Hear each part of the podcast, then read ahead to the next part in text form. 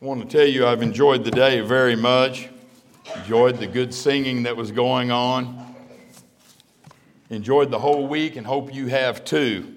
We've come down to the last of this gospel meeting, and I want to leave you with some things that I like to, to do at the end of a, of a meeting. You know, when you get down to Acts chapter 20, the Apostle Paul called from Miletus for the elders of Ephesus. And he started telling them things. He just started warning them about things and giving them some final admonitions. Paul was not going to see them again, and he cared a great deal about him. When you got down to 1 Thessalonians 5, if you'll read the end of 1 Thessalonians 5, it's like Paul all of a sudden had a bunch of things he wanted to tell them, and he just started throwing it at them, and, and it just kind of as it came to his mind, and I, I've always called those the loose ends that he wanted to tie up.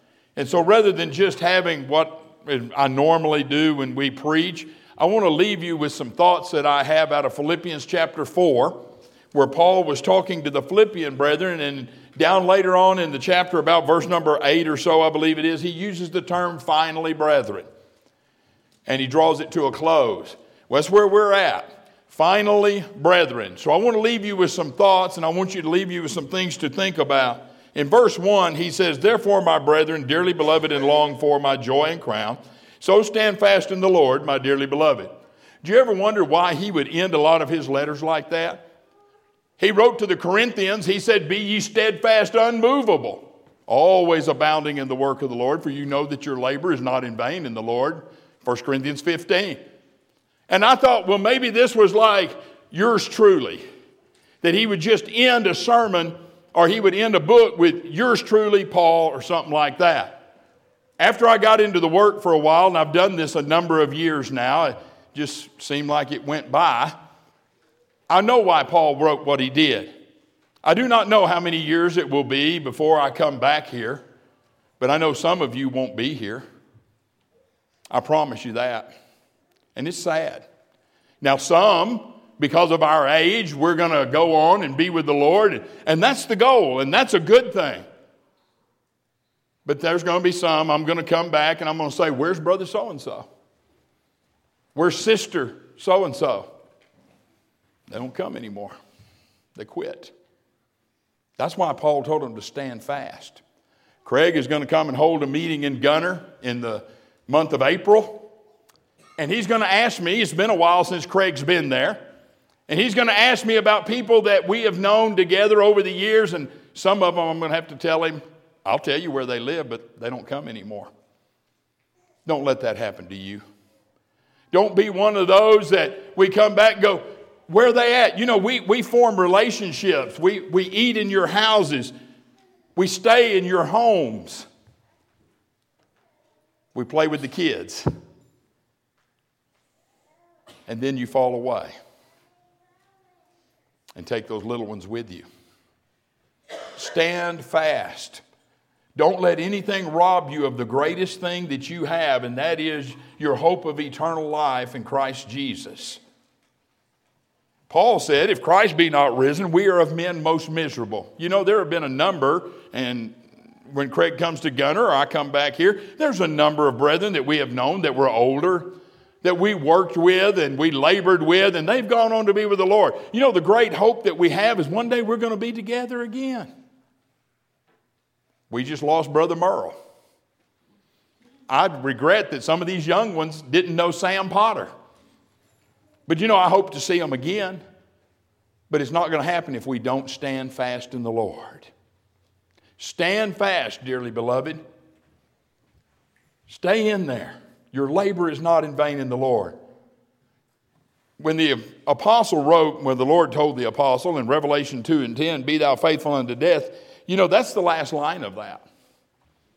He actually said, Behold, Satan will cast some of you into prison, and you shall have tribulation 10 days. But be thou faithful unto death, and I'll give you a crown of life. Well, surely we can endure two, 10 days. Well, the truth is, what he was saying is be faithful that short period of time that you are on the earth. And I'll give you a crown of life that'll last forever. Now, let me tell you something, people. Time goes by in a hurry, it goes by fast. There are some of you holding babies here that I remember when you were in car carriers. And there are some of you that are talking about the children and the difficulties in raising children. And I remember when your moms and dads were talking about that.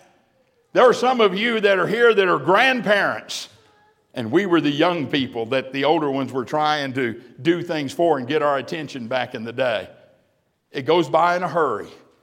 Be faithful that short period of time, and I'll give you a crown of life. I beseech Euodias and beseech Syntyche that they be of the same mind in the Lord. If I asked you what is the greatest asset the congregation has, what would you tell me? There's a lot of things you might think was a great asset to you. Nothing will be more valuable to this congregation than your unity. When one hurts, they all hurt. When one is happy, they're all happy. When one falls down, the others pick them up. Now, my mom was not a member of the church, and she never cl- claimed to be. She'd come a time or two. She's heard me preach a couple of times, but she was never a member of the church. My dad died in the early 80s, and we had the funeral and all that, and members of the church were like they always are, magnificent. And I heard my mom tell one of her friends, there's three places you want to be if you really want to have family. Now, the first two folks, take with a grain of salt. This is my mama. The first is she thought being Jewish would be good because they all stick together. the second is the Texas A&M Aggies. And I know some of you are going to have problems with that. But that's what she thought. She worked for a group of guys and they were all Aggies. And if somebody come in with a ring, they got a job. But the third one is the one that was important. She said the third group you want to be around, you want to be a member of the church where Marlin goes because when one of them's in trouble, the rest of them come running. And this is what an outsider saw about us. You know, that made me feel good because that's the way it's always been. And I've noticed that wherever it is, when one's in trouble, the rest of them come running.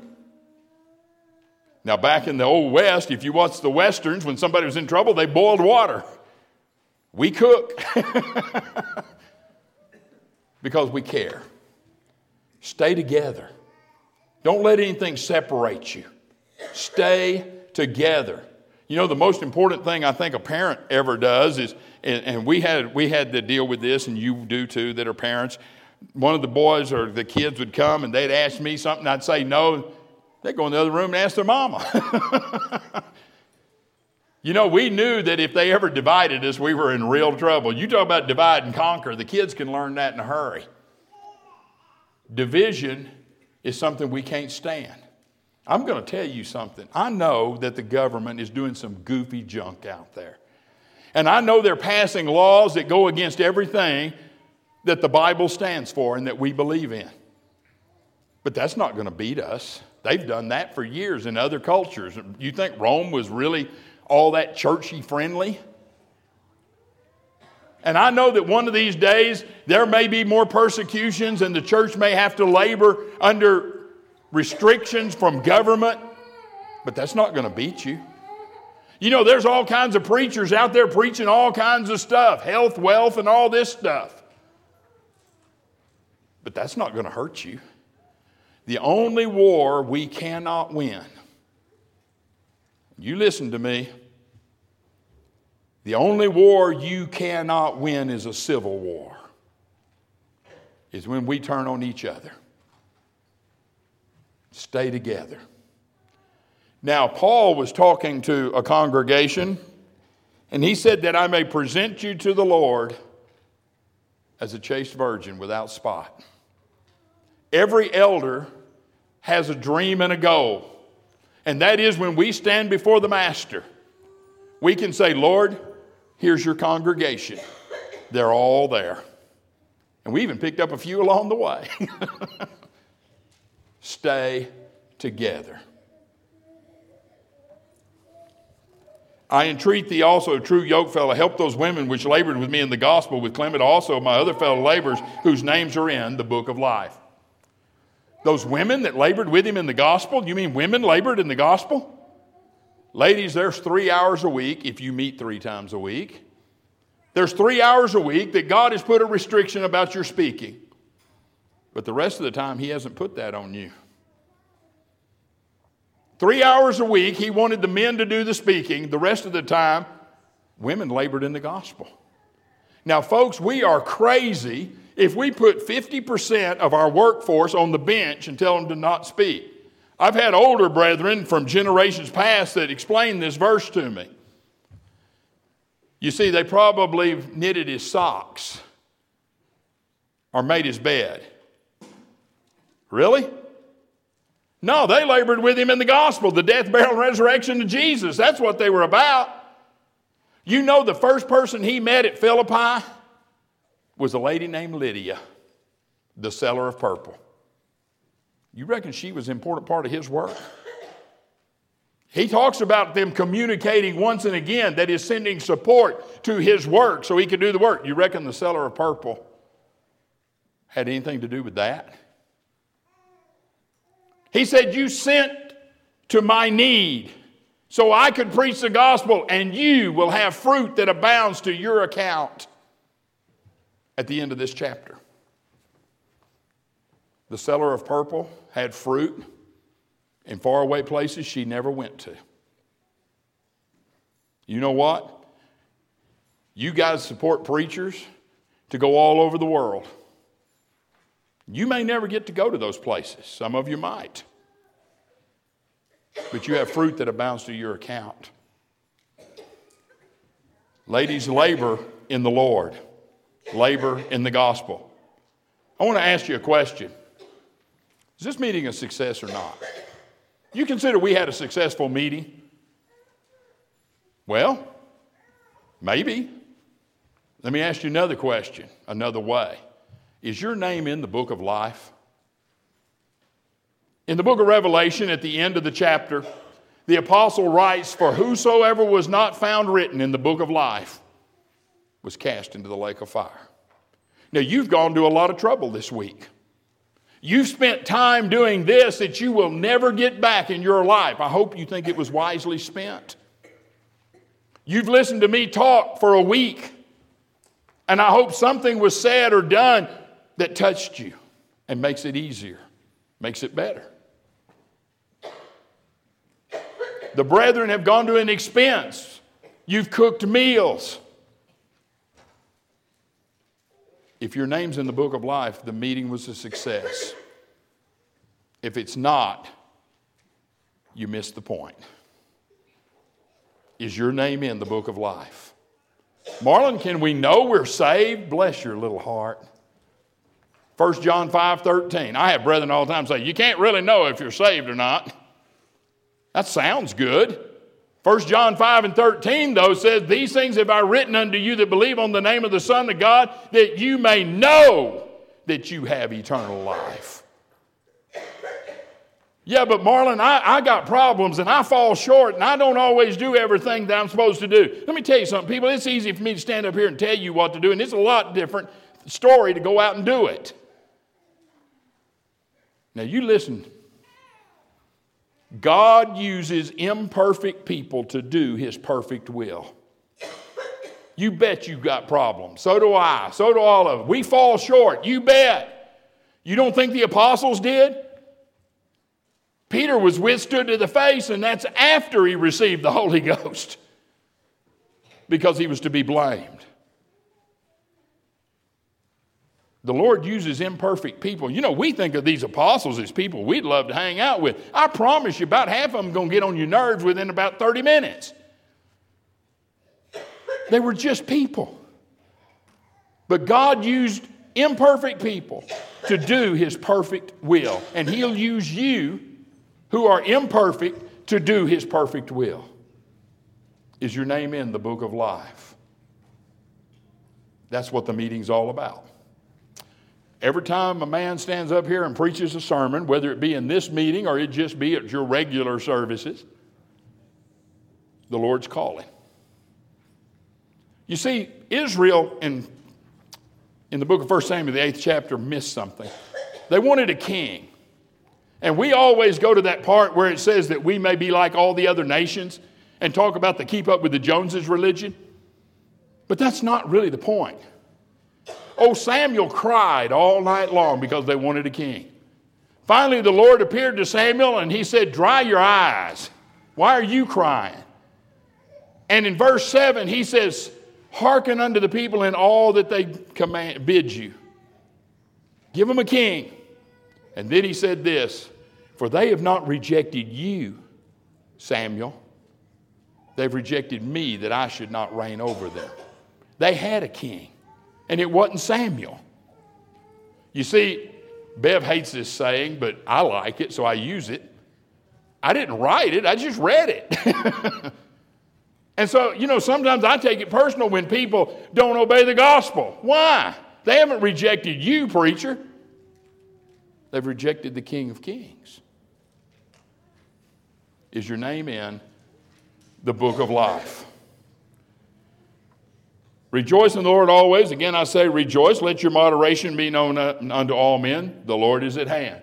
Why did Paul always write about the Lord being at hand? You know, there's a lot of different ideas about that, and even some churches been formed over that particular concept. Let me tell you something. Paul believed the Lord was at hand. Now, it's been 2,000 years and the Lord hadn't come.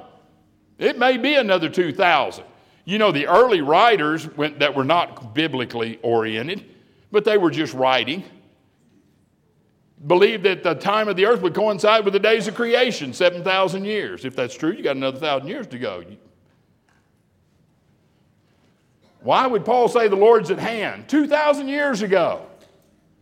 He lived his life like the Lord might come any minute. Now, let me ask you something. Be honest. If you really thought that Jesus was going to come tomorrow at 6 o'clock in the evening, how would you spend your day? I'm probably not killing bugs. That's just me. What are you doing? You going to work? Are you that much of a company man? they got to love you. What would you do with that time? My guess is if we really believed that it was going to be tomorrow for sure, we might live a little different.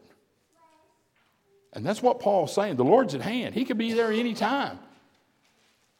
Live like it is today.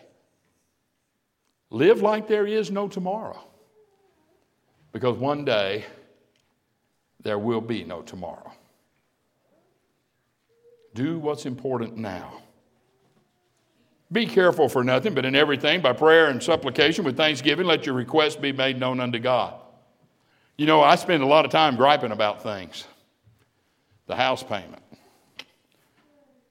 the car payment, insurance. You know, I spend a lot of time griping about those things, but it's sure nice to have a house to go home to, isn't it? It's sure nice to have a vehicle to run around in, isn't it? How often do I ever stop and just thank God for the things I have every day? How thankful are we for the things that He has given us, the spiritual things too? Ricky's dad came up to me one time and said, I got a problem with that prayer list. And I thought, oh, great. You don't want to pray for sick folks. He goes, no, that's not it. But when somebody gets well, we just erase their name. Don't you think we ought to say thanks?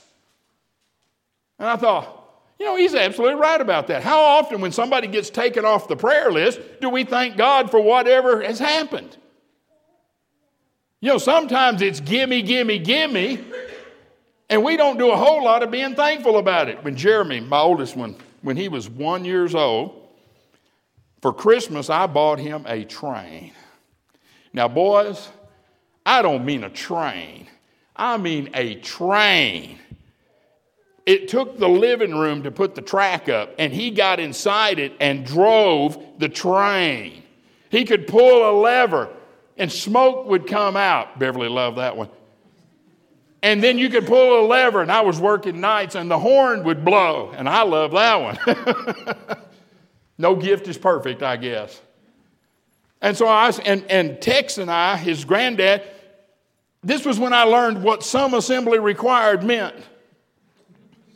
We stayed up all Christmas Eve fixing it for him. He got up, he wouldn't even look at it. You know what he wanted? We'd gone to Dairy Queen and I gave him a quarter and he put it in this deal and he got this little thing in a bubble which he never opened. He just listened to it rattle. And I spent hundreds of dollars on this train and he wouldn't, if you try to put him on it, he'd cry, but he'd play with that little quarter deal all day long. It kind of hurt my feelings, you know what I mean? And then I got to thinking, there's a life lesson in that, Marlon. Because how many times has God given you all this stuff? And you never stop and say thanks. You don't appreciate it. You know, at some point when we're giving people things and they don't appreciate it, we get tired, don't we? Don't you call that being used? You reckon the Lord ever feels used by us? Take time to be thankful for the things that you have. We were, this is such an important concept that we wrote a song about it. Count your many blessings. See what the Lord hath done. Take time to be thankful. Make your prayers and requests known unto God, but be thankful about it. Then he says, And the peace of God, which passes all understanding, shall keep your hearts and minds through Christ Jesus. I'm going to have a hard time explaining to you the peace of God that passes all understanding. But I will tell you this there's a reason that Christians could be in a prison about to die and sing. There's a reason that they were beaten and chained in a prison, and at midnight they sang songs, praises to their God. You see, your relationship with your God's not tied to your financial world. Every bit of this could collapse and be gone, and you can still sing because with the Lord it's going to be okay. Your future's secure. Your family future is secure. God's going to take care of you. Now, we may not have all this stuff, but even at facing death, you can sing because of the peace of God that's in your heart. If you're not a Christian, you don't have that. And you need that. You want real peace of mind? Come to the Lord. Finally, brethren, and here we are. Whatsoever things are true, whatsoever things are honest, whatsoever things are just, whatsoever things are pure, whatsoever things are lovely, whatsoever things are of good report, if there be any virtue, if there be any praise, think on these things. Now, I'm not going to go down the list and talk about each one of those things that Paul told you to consider. But I am going to say this. Why did Paul tell you to think on these things? You know, years ago, my dad would tell me, you know, when you take a girl out, a young lady out, that's somebody's daughter. You treat her with respect. Later on, I heard one of the preachers say, I always have my daughter take a Bible and put it between them. Because to get to her, he's got to go over Matthew, Mark, Luke, and John. hey, you know, why, why would having a Bible sitting there change the way you behave? If you throw your Bible, you know, the, the old brother Hayes that I hear about all the time in Gunter, they say everywhere he went, he had that Bible with him, threw it up on the dash. Why would that change your habits or your behavior? Because it makes you aware that the Lord is watching. And wherever I go, can I take that Bible with me? Interesting question, isn't it? Because you're thinking on these things. As a man thinketh, so is he. Now, I know the context of that, so don't get on me about it, but there's a flip side to that coin, too. You hang around with bad, evil people, you're going to be thinking like that. You hang around with good people, you hang around with God's people, you'll think like they think. And so Paul said, These good things you think about. Concentrate on them, and they'll become part of you. In our little hometown when I was growing up, there were two older men that were pretty prominent in town. But they were very different. They were different as night and day. One of them, when you met him at the cafe or wherever, you didn't want to be around him. It just clouded up and rained when that man showed up. He didn't like his kids, they didn't treat him right. He didn't care for the wife. He, the company he worked for, they cheated him. The government doesn't want to pay, and he paid in on that deal. Everybody's out to get him. My guess is if I'd asked him about the meal, it wasn't cooked right. I mean, just constantly it was that way. And you know what? As a result, nobody liked to hang around him. None of the kids did. But there was another fella, he kind of had a bad, gimpy leg. Every time you met him, the world was great. He'd talk about family. He was involved in business in town. He'd talk about the things could happen and all. And people just flocked to the man. One time he had to have his pickup rigged with a hand throttle. And when he did, he'd cock that leg up over because it was sore all the time and he'd use that hand throttle. Well, one time we had a little situation like we got out there today. He come around the corner of the blinking light in town. That's how you know you're in a little town. And he come around the corner and he had his hand throttled and got on that ice. Right into the post office. And we figured, man, so everybody comes a running and goes, Jim, what happened? He goes, checking the mail. it didn't matter the situation. He could see the humor in it, and he was always positive. You know why? Because that's the way he thought. And it made others around him positive. And the guy that was negative, you know why he was? Because that's the way he thought. And everybody around him, if they were around him, would be sour too. Birds of a feather flock together. There's some truth in that, people. Think on these things and make them part of you. And as you do, you can come down, you can have the peace of God that passes understanding. Your name is in the book of life. And you'll get to verse 13.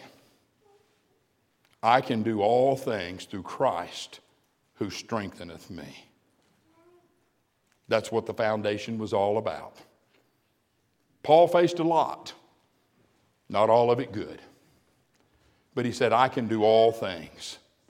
Not me, not by myself, but through the Christ that strengthens me.